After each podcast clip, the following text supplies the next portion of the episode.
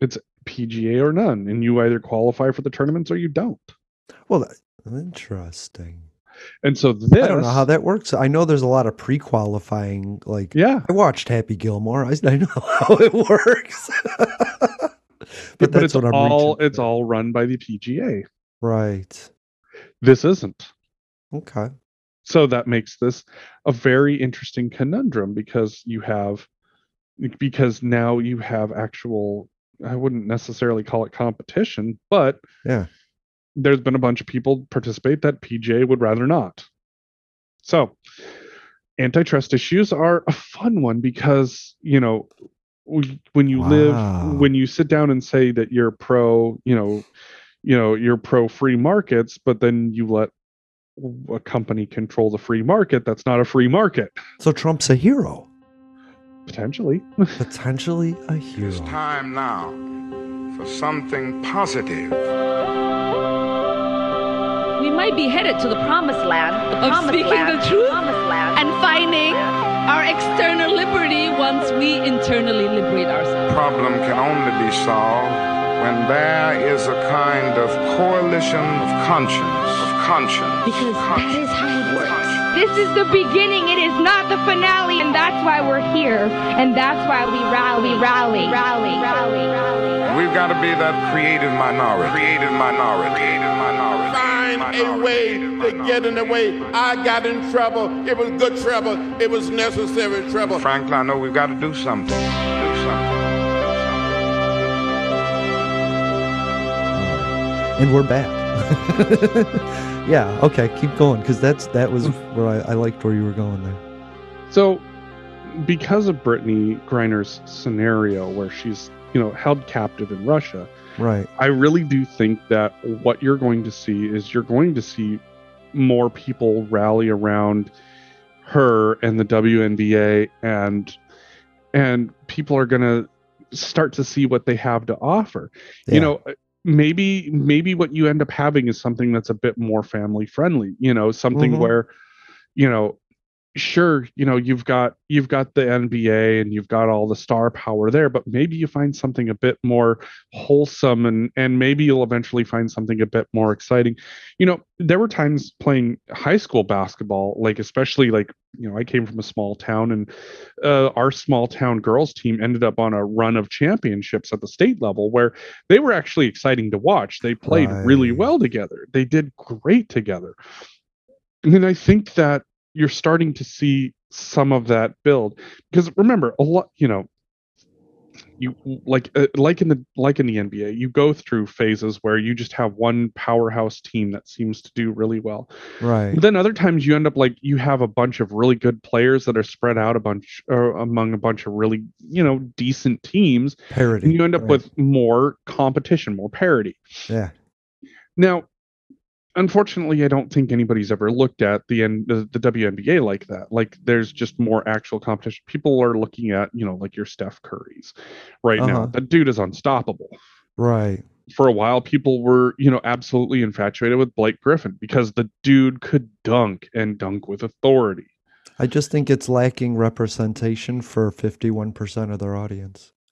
Well, And, and, I think the WNBA is going to be I think I don't think people have been looking at life through the lens of representation, but I think younger people are and I think they really see something to admire in in women's basketball. And I think that is going to drive men to want to please the women they're with and at least go and attend that too. And that once men start seeing how awesome the women can play, I think it's cool. And in a utopia they would all be playing together. You know what well, I mean? here's I think here's here's the reality is is that you know unless you grew up you know watching women's sports or have kids in women's sports like you just don't have the connection to it. That's just a reality. It's it's kind of like you know who gives a shit about football until you have the mom you know the mom doesn't necessarily give a shit about football until you know suddenly they've got a kid that's playing. Right, exactly. and that's and that's realistically where that's at. You know the nba and the nfl and nhl and mlb have had a long long long long time to be a part of the major spotlight the WNBA is a fairly recent addition i want to say 96 Did the WNBA start? Right. Uh, I'm not quite sure. Uh, but that yeah, that's my exact point. If you took the beginning of the NBA, it might look a lot like the 96. be- it might look like the beginning of the WNBA. So think about it. it the WNBA is not even 30 years old yet. Right. That's cool.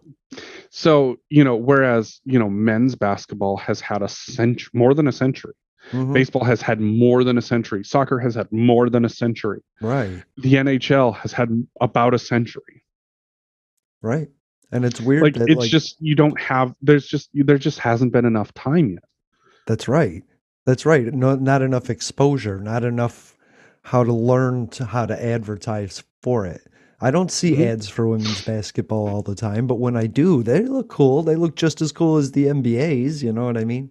But I'm not a big fan of basketball. So for me, watching women's basketball is like nobody knows about it and I can just watch it and it's cool. Like I like volleyball too. I like sports. I like sports where there is parity. And I think that's Mhm. my issue with why I tuned out of the NFL besides the brain damage that they're doing to people is the the fact that there isn't a lot of parity. All the players seem to gravitate towards some teams and then like the Bears, they suck and I hate it. Mm-hmm. you know, the, for me being a Giants fan, like I got, I, you know, at least in in my you know later lifetime, I got two teams that let's be real honest the the 2007 and 2011 Giants were not great teams. Right. They were scrappy as fuck, and for me that was exciting because you know the Patriots were a fucking juggernaut right. but here you had this absolutely scrappy team go out and beat this absolutely unstoppable force Right. and it That- was wild That's what the M- WNBA to me now is. Like And- something I can watch that's like true competition as opposed to the fantasy version that the NFL became. Yeah.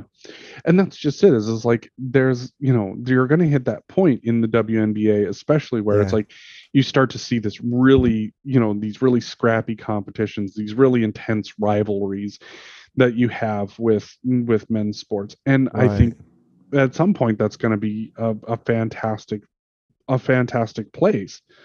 But at the same time too i think you're also starting to see a lot of political fracture in the idea of men's and women's sports because we're now having this you know the conversation of whether whether or not trans people even belong in sports at all oh, and people are starting to get really annoyed and and the fact that even after you know all this time homophobia still runs rampant in professional sports People are getting annoyed.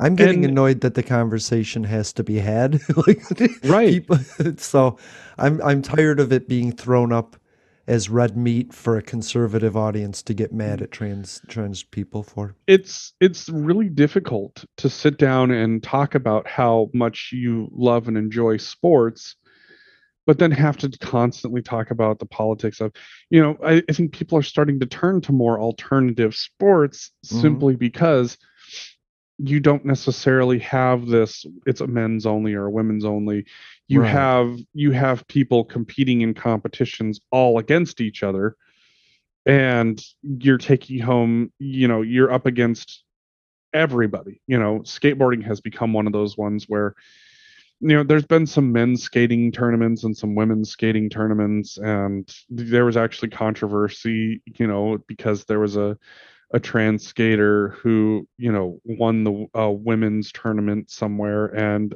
i guess some of the other uh you know women's skateboarders were not thrilled with this and i'm i'm sitting here going man you know i know a lot of skaters in the community you know i i've i've, I've, i was once a part of it and i don't know that anybody really cared so much No. and it's been one of those things where it's like it's a real struggle to understand why why people are so like like the idea of just pure competition like finding places where you know people compete against each other or you know mixed teams or things like that to me like you know having mixed teams is you know going to become i think one of the next great bonding places because Me too. That's what I'm hoping for.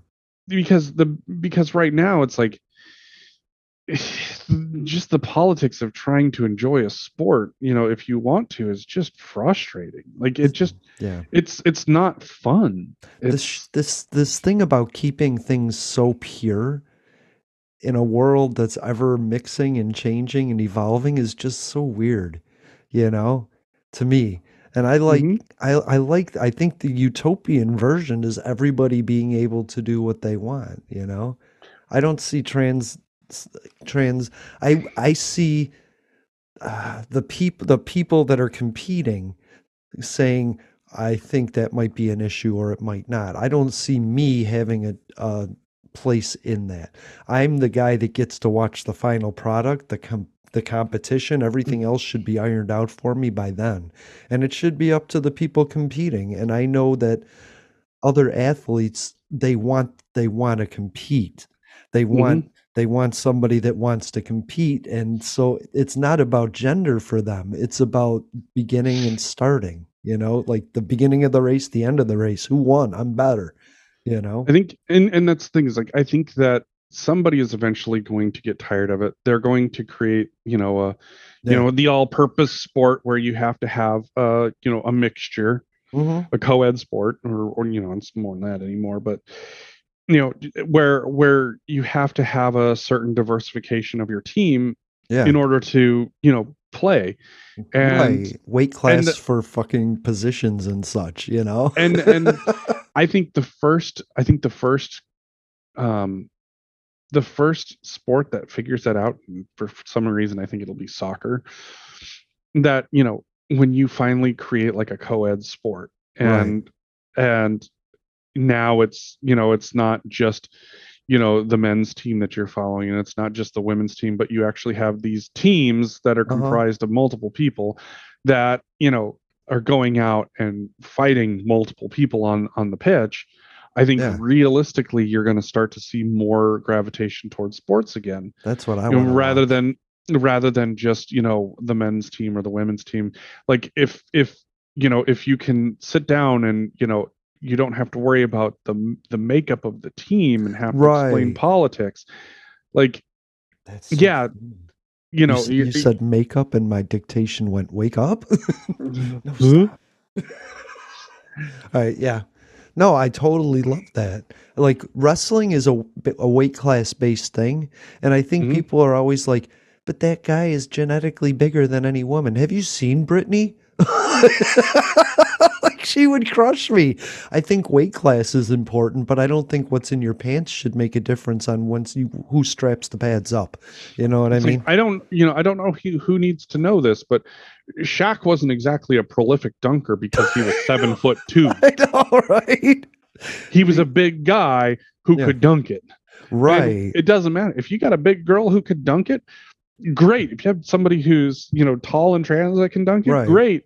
Like, I mean, realistically, I mean, like some of those some of those tall players, they were not fucking great dunkers.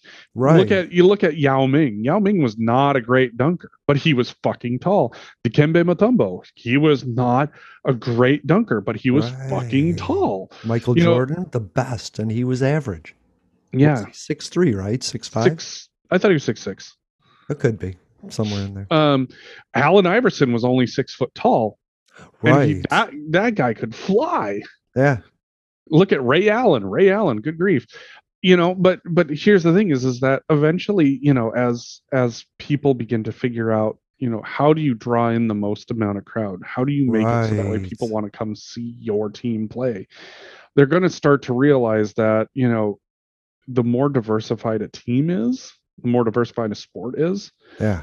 the more likely you are to get, you know, families dropping money to see something rather than one person. We want to see The more- competition. We don't want to see routing. You know what I mean? hmm And I think so. Brittney Griner going against a man of her stature, I would love to see that. I think people would pay to see man versus woman that way, but it has to be even. You can't go for a Shaq and like a, you know, I don't know, Lisa Schreiber or something, some tiny little Mhm. girl.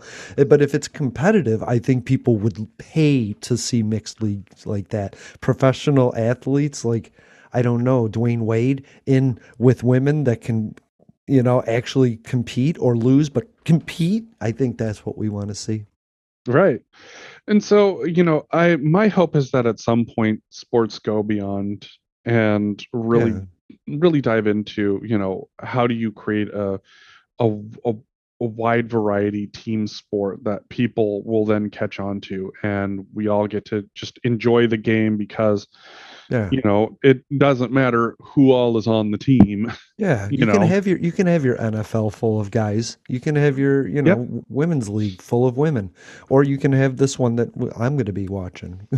right and still, I don't like it. I don't like the violence of it. Like Demaryius Thomas, I I grew up watching that guy in Denver.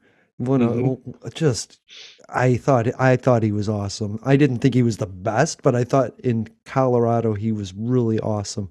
And to find out he he was like he had stage 3 um brain damage because of that. That just really Mhm. hurts me to think that could be avoided.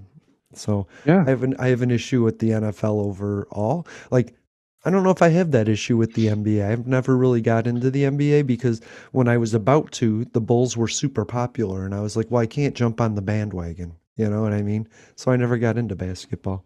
well and and and i mean like you know boxing with the brain damage mma with the brain damage Right. I don't watch football it. with the brain don't. damage I can't watch i that. guarantee you nhl has the same issues Uh-huh. like it's like do we love seeing somebody get the shit smacked out of them yeah sure we enjoy that every once in a while but the problem you know we i think a lot of us enjoyed it a lot more when you know we were completely naive to the fact that it was causing brain damage some of us are like Ugh, this is a tough sell for me now because this person is you know it's it's hurting people it's killing people right. And we don't need that. I mean, we just don't need it in our sports. You I don't we need it in my sport. I don't watch MMA. I to me it's gross. To me it's gross. Um, oh man, I think I just came out of the closet. To me, I just don't like those kind of competitions. Well, you know, and I think it just like, you know, I loved that stuff growing up. Like I I loved playing football. I loved the feeling of laying the hit down on somebody. But after, you know, after I got my head injury, Right. like it changed. It changed me. I was like, this isn't worth it. This sucks. This does not feel good. And then to find out that it just kept getting worse. And, you know, and a lot of the times, like some of these older players, you know, they'd become drunks or drug addicts or violent. And Yeah. we were just like, well, you know, washed up stars. Turns out brain damage is a hell of a fucking drug. It really is. So And it goes unnoticed. So I, I've always been the Olympics kid. I always loved watching the Olympics. I remember hoping, wishing that the Olympics would go back to Greece one day. And when they did, I was just like, awesome. yeah. So, I mean, I like the competition aspect of it. I don't mind. I mean, I don't like seeing anybody get hurt, but somebody getting hurt, giving it their all in a competition like that, side by side, not attacking. I love the chess of football, though. Like, I've got to admit the strategy of it. I'm putting this defense up, you're putting that offense up. Go. You know, I oh, just, don't- yeah. I just, the, like the hitting seems to be the extra for entertainment, and there's less and less of it in every sport more and more. We're just not Yep. there yet. Yep. Man. I don't have anything to segue to from sports, buddy. Oh, oh God. oh wait, yes I do. How do you feel about golf? I hate golf.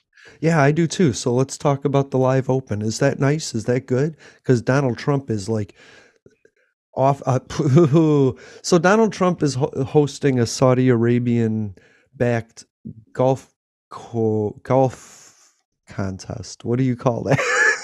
Tournament. a golf tournament, and he's saying, "Well, nobody really got to the bottom of 9/11, and we, you know we can't prove that the Saudis were involved in any way, but a lot of people." believe that Operation Encore kind of at least shows that they had some part in it and that like first responders, police unions, fire unions are are saying Trump is dead to them now because mm-hmm. he doesn't stand by America. So I, I forgot to say Saudi Saudi ambassador Donald Trump is hosting the oh, LIV, God. the LIV open. And then, so I I don't care as much about the the uh, who's in it. I think they're getting paid, and anybody that's going to get paid a million dollars to play around a round of golf should say yes. You know, but They're going to. Absolutely. but as far as Donald Trump and his political career, I think this this could affect him, and it might be affecting him. So I think that so politics. I'm gonna fuck off from that one because the politics of it are a shit show. Okay. The interesting, the actual interesting part of this is the antitrust issue, because the Ooh. PGA is having a massive issue with some of its golfers going to participate in this in this uh, tournament because Really? it's not a PGA sanctioned event. wow. Cool. and Tell so me more. basically and so basically what has happened is is that you know you know the PGA has been threatening golfers that participate in this and take the money that you know that they're going against contracts and all this other fun stuff in Hmm. terms of playing the sport wow. this so this has raised an antitrust issue um because there are no real there are no other professional golf right. uh sports in the US Except women's golf. except you, yeah except the, Sorry. except the LPGA. wow, a better segue than I thought. How about that? and and so this this this non-affiliated golf tournament that is drawing a lot of PGA golfers has been a significant problem for the PGA. Um, in that, number one, they decided to open their mouth about this, and number two, now it looks like they're going to be under antitrust investigations for basically, you know, trying to run a monopoly on golf in the country. Oh no. So Trump is going to destroy the one sport that he loves. Just So for money. that's so that's really interesting to actually see because you know you i mean there are other you know like with a lot of the basketball you know like for example football and basketball you have a bunch of quote unquote minor league teams Yeah. you know and and so like you don't have you don't you don't know they're they're literally farms for the major leagues essentially Right, right, are. right. And so you don't necessarily actually have competition, but you do have a way to watch people play basketball when it's or baseball when it's not the major teams. So that's where this really gets fun Interesting. because you know in this case you know if there is no other you know there is no like minor league golf it's pga or none and you either qualify for the tournaments or you don't Well, interesting. and so this I don't know how that works. I know there's a lot of pre-qualifying. Like, yeah I watched Happy Gilmore. I, I know how it works. but but, that's it's what I'm all it's for. all run by the pga right. this isn't Okay. so that makes this a very interesting conundrum because you have because now you have actual i wouldn't necessarily call it competition but Yeah. There's been a bunch of people participate that pj would rather not so antitrust issues are a fun one because you know when you Wow. live when you sit down and say that you're pro you know you know you're pro free markets but then you let a company control the free market that's not a free market So Trump's a hero, potentially potentially a hero. i mean Who, uh, who has said- self- in six years? Who has ever said that? But that's the thing is, is he's he's a he's a self-serving jackass more than Right. anything Yeah. Yeah. Yeah. it, it, but but what this does is it highlights potential monopoly issues and and that's one of the things that has been on legislators minds as of late is antitrust issues Wow. So Donald Trump will basically be a wrecking ball in anything Americans love just so that he can get some money. I mean That's the dude wanted to have a football team so bad he wanted he, like you know Yeah. he's he's run teams you know he's tried to run teams i want to say he he had a usfl team now the usfl is back of all t- things Yeah. That's cool. and then you got the xfl coming back i mean Donald Trump should focus on becoming a commissioner of a league that could put the PGA out of business. Oh god He should focus all of his time and efforts on building a better. He should be the commissioner of the next, the DPGA. Donald Trump, professional golf. I like that.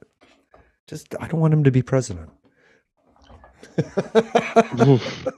So so anti so with these uh, antitrust issues it will Yeah. start to highlight ways in which I honestly think that Congress could potentially look at some of these other, you know, major issues like big tech, for example, and how do you antitrust them?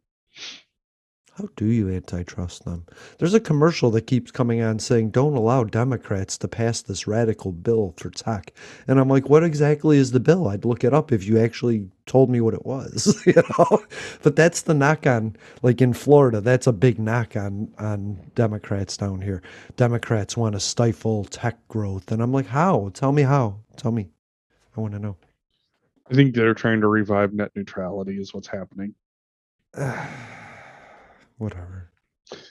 You know, and that's the funny thing is, is that you know the Republicans have had such a problem with the big tech organizations, and the Democrats have had a problem with the mm-hmm. big tech organizations. But somehow they can't agree on addressing the big tech organizations. I know. Well, because Republicans really love people with money. You know, so big Yep. tech to the big tech to them is like the the quandary. Like I don't, I hate you. You're killing America, but thanks for the money. Yep. Ugh, I don't know. I think it's all gross. And Elon Musk is going to be in court soon. I can't wait to see how that goes. That'll be a fun one. So the Republicans. Are, so there was this thing about burn pits, right? Remember I was talking about burn Yep. pits, and they passed a, a bill, and I actually congratulated Matt Gaetz for voting on a bill that would fund um, medi- medicine, the VA, to actually address this issue. And then all of a sudden, Republicans in the Senate are are blocking it. Yep. And people are there was a there was a man that was actually fighting for this that that committed suicide because this stalled. And that really hurt me and I wanted to address it because this is a real thing. So Republicans are voting what they're saying is Democrats want the next 10 years they want to fund it with 40 million dollars and they don't like Republicans don't like making that because then it'll be a standard and then we can increase the funding.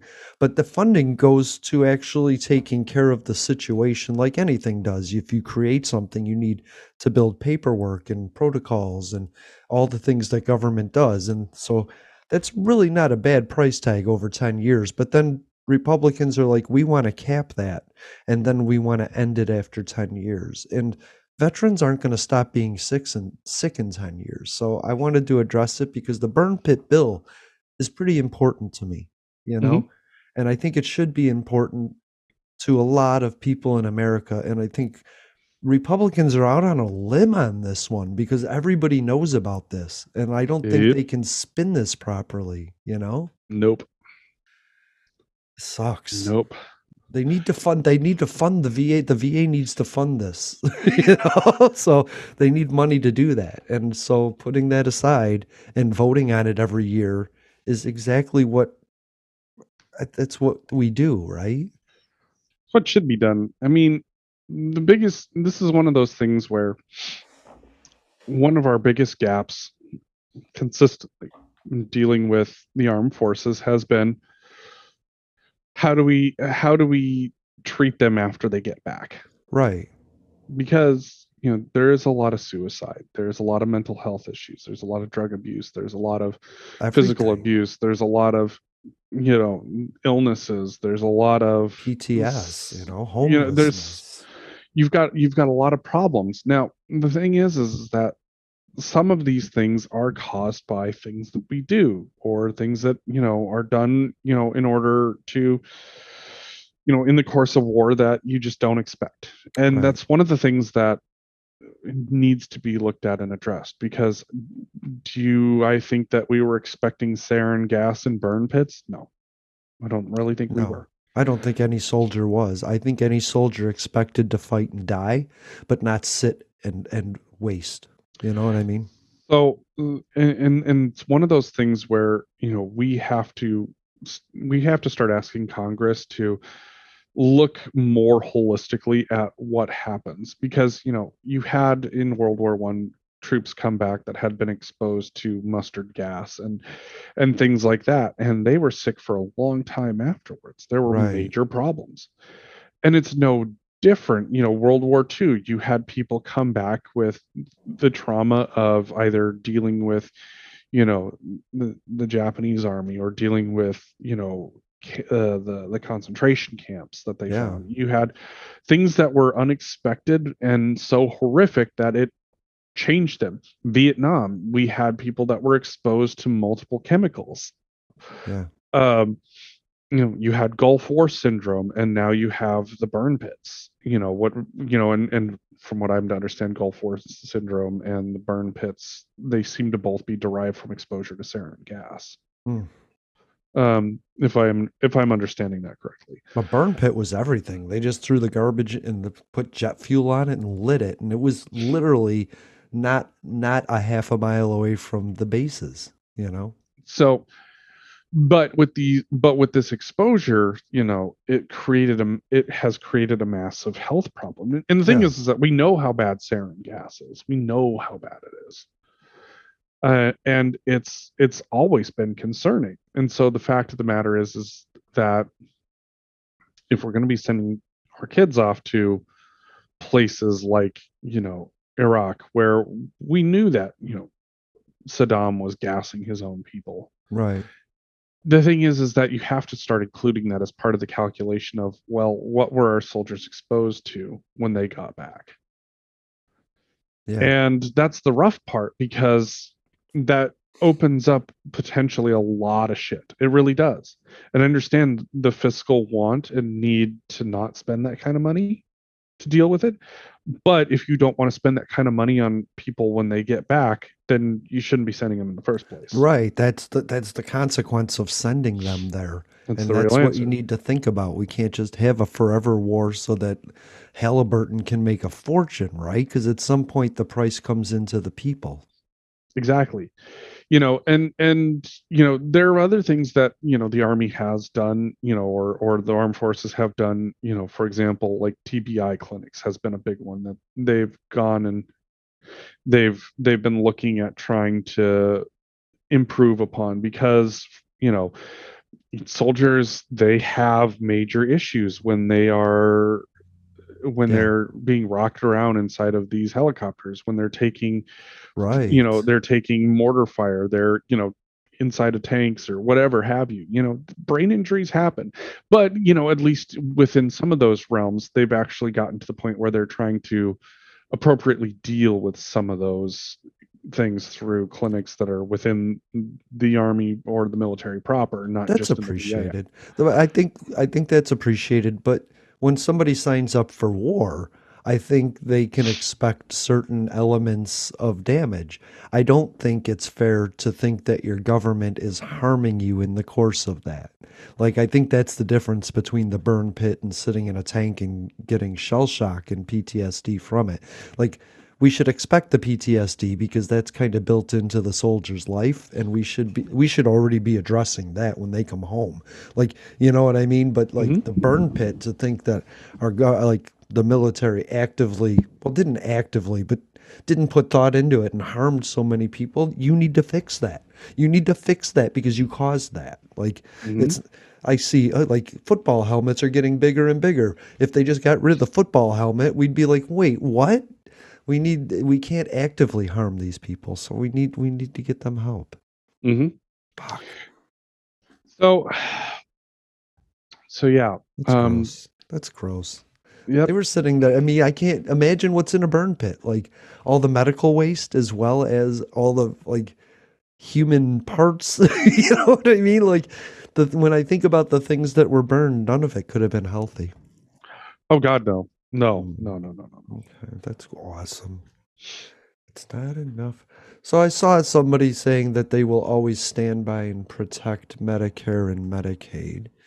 Um, Maggie Hassan, and it made it. I had this thought, like it was this epiphany of where Democrats are going wrong. It's not enough to protect it, obviously, right? Because there's people behind the scenes cutting this shit to death. That's what happened to abortion.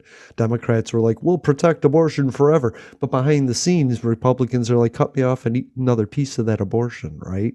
And now, obviously, it's in Rick, Rick the Republican's plan to eliminate Medicare and Medicaid to put a five year sunset unless it's renewed. And she says she'll protect it. And I say it's not enough to protect it. Can you improve it while you defend it? And I think that's where Democrats need to be. Their messaging needs to be we need to improve this while protecting it. Mm-hmm. you know? Mm-hmm. Because so many so much of this stuff, like Nancy Pelosi said it about the ADA. The ADA has protected so many people for years, but it isn't helping us. like you haven't like updated it. Could you improve it while protecting us? And do, what do you think about that? Do you think that's something, or am I overreacting to the situation? Should we Well- suns- should we sunset Medicare? Has it outlived its usefulness? Um, I I don't know that it's outlived its usefulness, but I think it has outgrown its effectiveness, uh, realistically. Because I mean, how many administrators do you have to deal with in Medicare? I don't know. What it, so so here would be my answer is like, if you were on Medicare, let's let's say I am on Medicare. I know you are. but let's but let's say that you know the process is is really just you know there's a certain number of of boxes that you have to check it's not so much administrative right. but it's like bam here's the money you've got you know for the whole year you know you could based on the amount of money that's going into medicare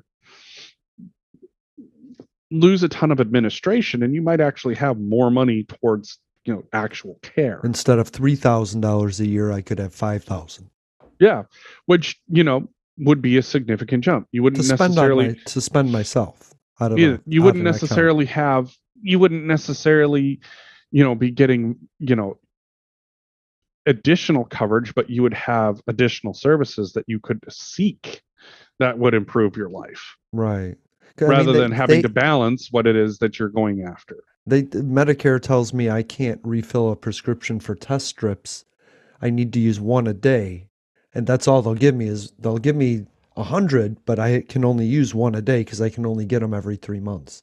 But if they just put the money in an account, then I could spend uh, test strips all I wanted because I'm not spending it on other stuff. You know what I mean? hmm So, and so that's where and and so that's where you know perhaps medicare has gotten to the point where it's like you know the maybe the idea of quote unquote medicare for all is you know if we remove the administration part of it you know uh move towards you know there are negotiated medicare services and what you do from there is you have your medicare debit card right. that you go in and pay for your agreed upon services and understand that you know medicare is going to only cover limited services. Anything additional you're going to have to go out on your own.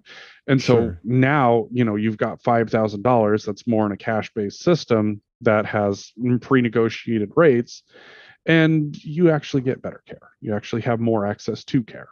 So those are things to think about and consider.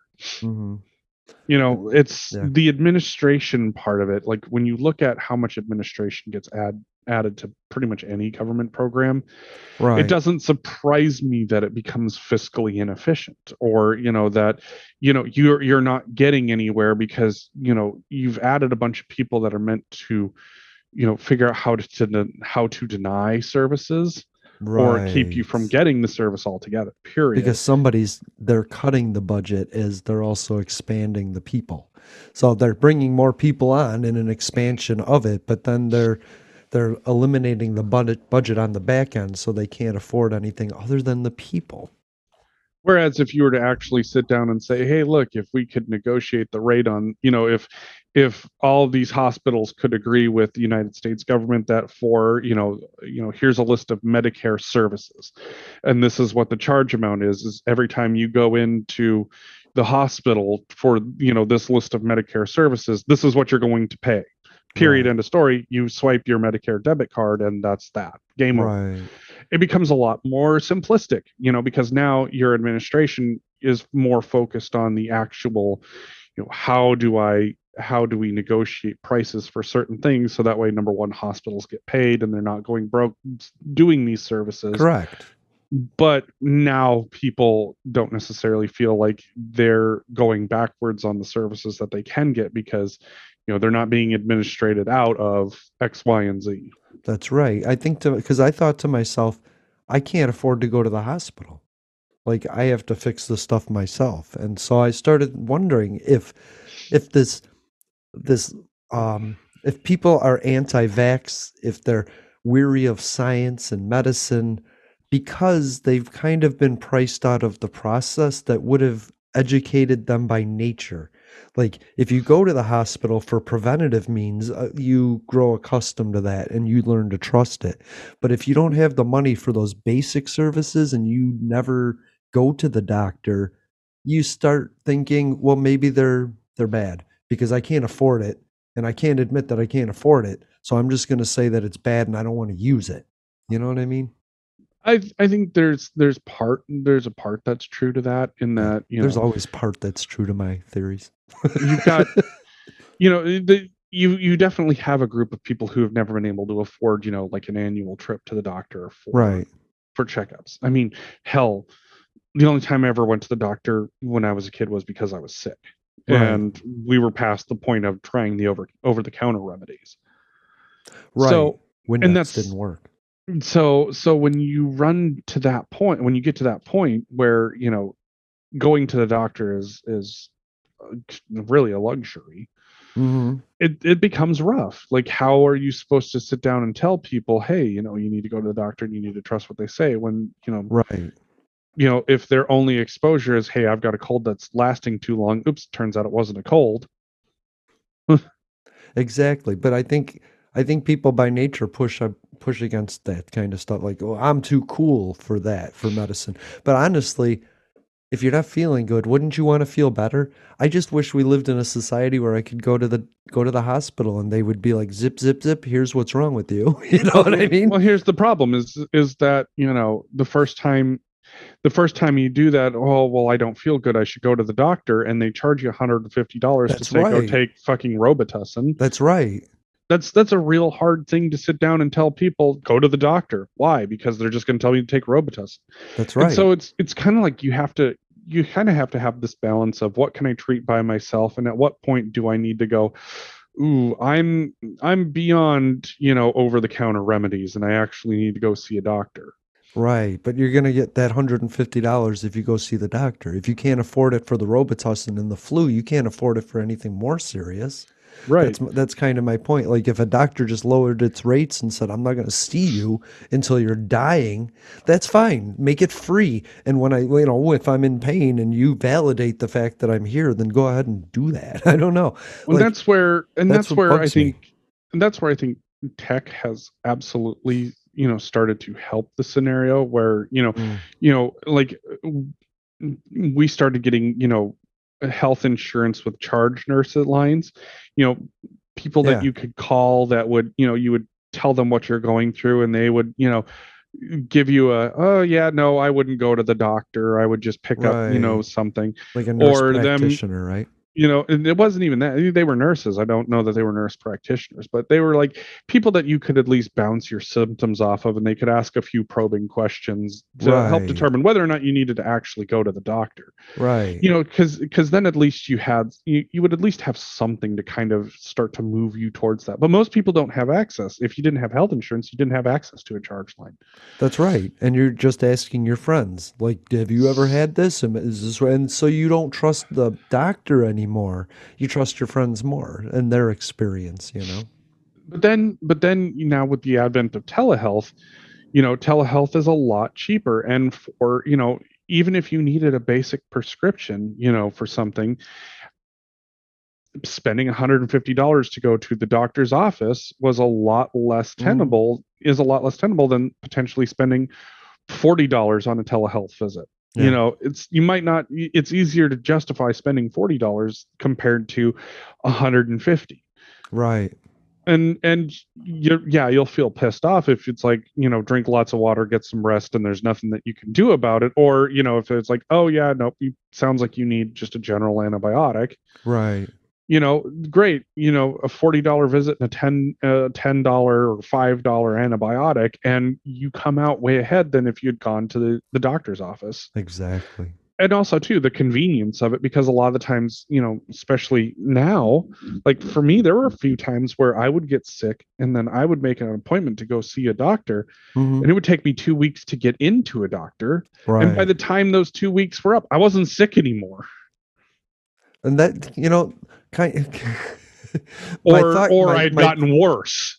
Right. My thought was like like I like the health savings account when it came to the Medicare as we were talking about it. My Right. issue is that all of these all of this stuff is overbloated in its cost, right? Mhm. Like to use an MRI machine that you've paid for isn't that expensive. You know what I mean? Like All right, this is a fun one. This is I another know, fun one. We talk about it once in a while, but I So- think the medical costs are bloated to the point uh, that I can't afford it. So, this is where this gets fun with the medical equipment. So, I love I love the idea that you know these hospitals are paying cash for these pieces of equipment, but a lot of the times, hos- small hospitals especially are Right. financing them. Or getting them hand me down. When a bigger hospital yep. upgrades, then they get the other. Yeah. Yep, yep. That's that's the service that I'm I know and I'm very familiar with. Yeah. And so you end up, you know, you end up having to finance some of these things Uh huh. and you know you're paying because they got to pay for that financing Right. A drug comp- a drug company makes a drug, then they then sell it so they can recoup their research development. Like I understand, like buying an MRI machine and having the cost of it, def- you know, taken on by the patient. But at some point, it becomes a generic. You've paid it off, and all you're paying is the insurance and the infrastructure, right? Like three times that's the that's cost. that should be your hope with Right. major with with major with major medical systems absolutely that's probably the case because they've got that thing running constantly to pay Right. it off but like with your smaller hospitals your your your local critical care places absolutely not the case they're most Right. likely you know the number of times you might use that mri machine is very minimal and so some of these places have had to get creative by buying mobile mri machines yeah. and then and then all you have like three or four hospitals that you know are spreading out the cost of this mobile MRI I've done, machine. I've been, I've done one of those. Yeah.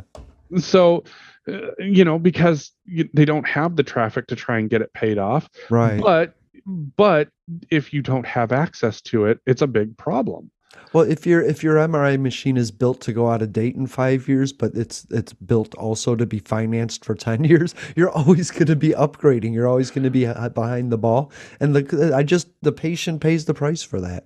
And there's got to be a way to deal with that because if I get three thousand dollars a year from Medicare, and I go, oh my gosh, my kidney hurts, maybe. And they go, well, we'll give you an MRI. I'm fucked at a fifteen hundred dollar MRI cost Oh yeah. you know, for the whole year. Even if there's something majorly wrong with me, how do I go forward?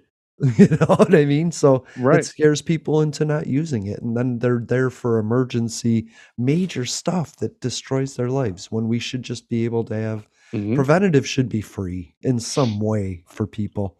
You know, we just got to get past the, the financial barrier of preventative care. If Well, people just learned to brush their teeth or had dental health, we could save thousands of lives. You know what I mean? That's and that's and that's one of the biggest that's one of the biggest uh pieces that people are trying to figure out right now and in especially in rural health Yeah. is you know how do we how do we get some of these basics and encourage people to come in and get these basic services Right. and and have it not be so burdensome on them? And you know some places are getting creative with it some aren't. Discount Well, well that's that's just it. Is is that you know if you discount it you know remember it's you know you still got to pay your insurance you still got to pay the lights you still got to pay the doctors still got to pay the nurses Oh, and, I totally agree. and that's where some of these guys have figured out it's like look if we could just get paid cash that day Yeah. easy peasy Yeah. I totally get it. But there's got which is to and then that's why i think that you know if you took medicare and you shifted it to a you know here you know the medicare administrative part of it is literally finding services that you can negotiate the price on right.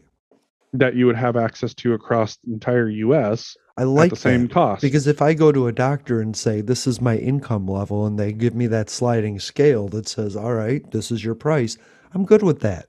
I've paid I've paid eighty dollars for a therapist before because I was on the sliding scale that said that's what it was. I've also paid five dollars for a therapist, the same therapist, because that's where my sliding scale was. I like that idea. I like that a lot.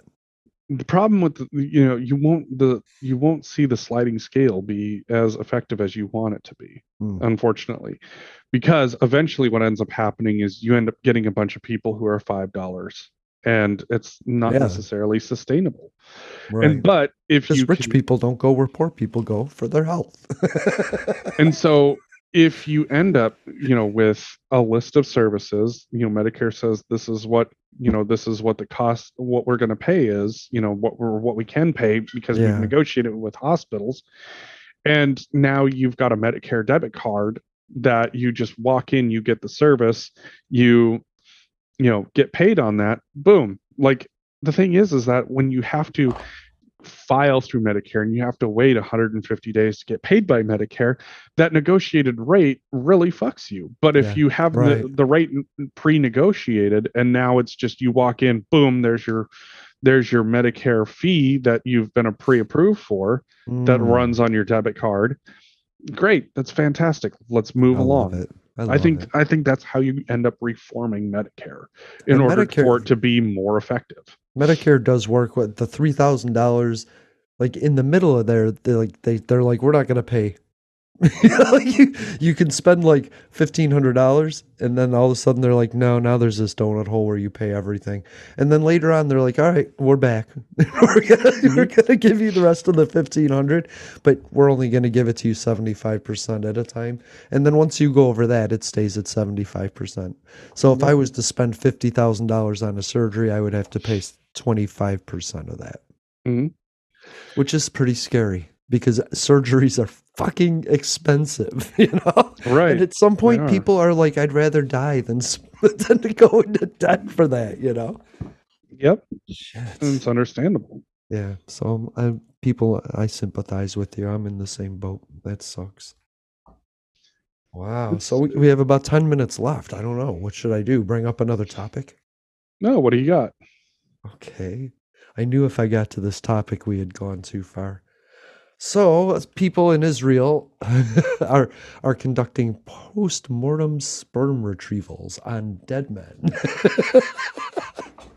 so, when a soldier dies, you know, the wife is like, "I don't have any children. I wanted a children. I wanted a child with that soldier. Go get his semen, because semen lasts seventy-two hours after death. Now it's a big thing. Now it's a big thing." That's wow. That's that's a new one for me. I've not heard about this. oh, good. I'm on the cutting edge. wow.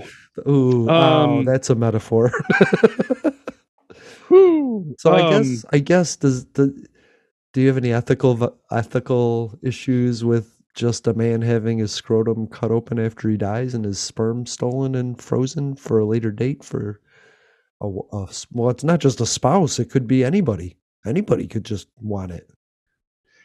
I mean, uh, my ethics would my ethics on this would say, you know, it, it needs to be an opt-in process. So, like, if he Yeah, signs up and they're like, "Hey, you know, do you want to, you know, after you die, would you like to have, you know, what's left of your sperm frozen so that way a spouse or whoever could potentially have uh, your child?" Are you an owner? I organ think it's- essentially like it, it should be an opt-in thing and and if they opt in and say yes then fantastic all right cool um but it, wow i don't Right. even know how to respond to that Right. Um, it's they're doing mean- it. Yeah, they're doing it in Israel, and yeah, it was kind of nice that this lady could uh, continue that because she loved him and he loved her, and I, I would probably say no. Like if you asked me to opt in or not, you would have to be as an organ organ donor because I wouldn't specifically say yes. You could cut up my scrotum scrotum when I die. I just wouldn't do it. I don't know why. like is it is it considered necrophilia if you're grabbing a load from a dead guy I don't know. That's another good point. What if it's fuck? if it's science, I don't know. I, I just there's so many questions that i have I love it. I'll send you the mm. article. hey jason Yeah. do you want to know why we say sperm instead of spermatozoa Spermatozoa, why? because spermatozoa is a mouthful Oh, gross. Snowball. But like you know it's it's one of those things where um I don't know. I don't want to judge anybody. If you want to, i i can't i can't judge it's it's it's you know I, I would say that if you have agreements with a spouse right. you know, uh, yeah, I mean, So I say go for it, but if, like, if, if, a, if a soldier dies, the military takes care of the family, right? So if the if the if the family then is born after the soldier dies, that is that a something maybe? I think that's a that's that's uh, that was actually where I was thinking. I'm like, you know, if if the soldier is dead and the the wife becomes pregnant afterwards, you know, is she is the kid going to be considered part of that equation, and are they going to be cared for after that death? Because I could honestly see a scenario, it, you know, at least in American politics, I can't frame this around, you know, whatever it looks like in Israeli politics what I can see is that there would be an issue where you have the potential of, you know, someone saying, no, we're not going to cover because that kid was not born during, you know, your spouse's, you know, uh, service tenure. And I really think that that would out, that would honestly be pretty fucking bad in a lot of in a lot of cases you know because here you would have somebody who's desperate to have a child with somebody that they loved and and that you know they wanted to continue that that lineage on. But now you know you would potentially be forced to do that alone without any help without any coverage from you know the entities that you supposedly were going to have coverage from. So i honestly don't know what to, what to say about that other than realistically i could see where there could be a ton of problems Me too. I just went to the bathroom and there's a tarantula on my fucking sink. surprise motherfucker I know. Oh my gosh. There's a, this is Florida. Spiders rain on you in the shower. Mm. Ah, so what what kind of food? Let's wrap up on that. What what's a good food to go? What I've been noticing is portion control is important. Like I seem to know how to make foods, I just don't know how to proportion it properly. So that's what I'm working on. Um, I, that's I'm also working on. I'm working on por- uh, portion control too, but also to like noting when, like, if I'm not hungry, just don't eat. Drink some water. Ah, Um, yeah. so like yesterday, I had a really big breakfast, and I didn't eat again until like seven thirty at night. Like it just, you know, wasn't wasn't hungry, wasn't there for me, and so I just waited. There just was no reason for me to eat something when I wasn't hungry. So I drank a bunch of water. Didn't even have any snacks or anything. So That's and important. I wasn't, and I wasn't, and that's the other thing is like, you know, I wasn't shaky either. So if I wasn't shaky, then you know there really wasn't a point for me to, Mm, you know, actually eat anything. good point. Do you shake from blood sugar or just from Yep. lack of eating? Blood sugar, like I'm, I'm hypoglycemic, so Oh. I'm, I'm one of the quote unquote lucky ones that you know I have to eat every so often. But I've also noticed too that there are certain things that when I eat them, like it doesn't, mm, you know, I don't get those blood sugar crashes as often. So Oh, so fructose would probably be good for you because Yes. it stays in your body longer. Yep. Fuck. Yeah, I like that. Good. Thanks for being here, Jeffrey. absolutely. Uh, let's wrap up on that. Thank you for being here. Have a great day. Love you. Bye. To those who would tear the world down, we will defeat you. This is our moment. This is our time. To those who seek peace and security, we support you. Yes, we can. And to all those who have wondered if America's beacon still burns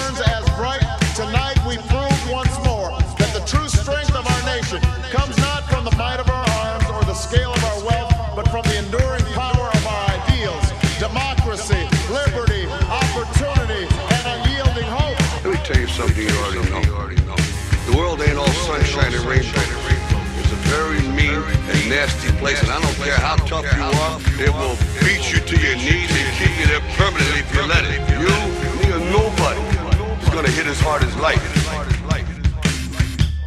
Ask not Yes, we can. what your country can do for you. I have a dream. Ask what you can do for your country. I, poor little children, Yes, we can. one day live in a nation where they will not be judged by the color of their skin, but by the content of their character. I don't have to tell you things are bad. Everybody knows things are bad. It's a depression. In this lifetime, you don't have to prove nothing to nobody except yourself. But it ain't about how hard you hit. It's about how hard you can get hit and keep moving forward. How much you can take and keep moving forward. That's how winning is done. Welcome, welcome. to public, to public access, America. Yes, we can.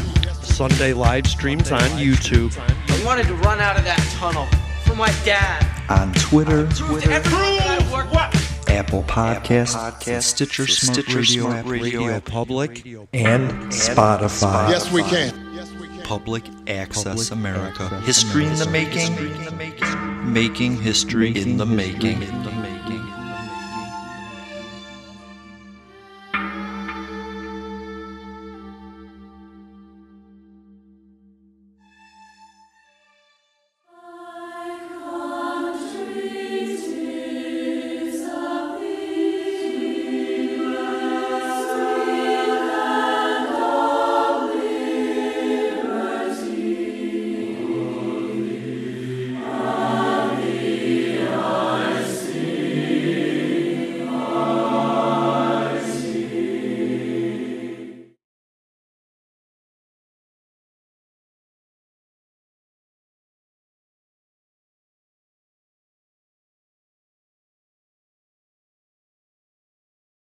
BetMGM has an unreal deal for sports fans in Virginia. Turn $5 into $150 instantly when you place your first wager at BetMGM. Simply download the BetMGM app and sign up using code Champion150. Then, place a $5 wager on any sport. You'll receive $150 in bonus bets, regardless of your wager's outcome. And if you think the fun stops there, the King of Sportsbooks has plenty of surprises in store. Check out daily promotions, same game parlays, live bets, and so much more. Download the app in Virginia today and get $150 in bonus bets instantly from your first wager only at BetMGM. BetMGM and GameSense remind you to play responsibly. See BetMGM.com for terms. 21 plus only, Virginia only. New customer offer, subject to eligibility requirements. Rewards are non withdrawable bonus bets that expire in seven days. Please gamble responsibly. Gambling problem? Call 1 800 Gambler. Promotional offer not available in Washington, D.C.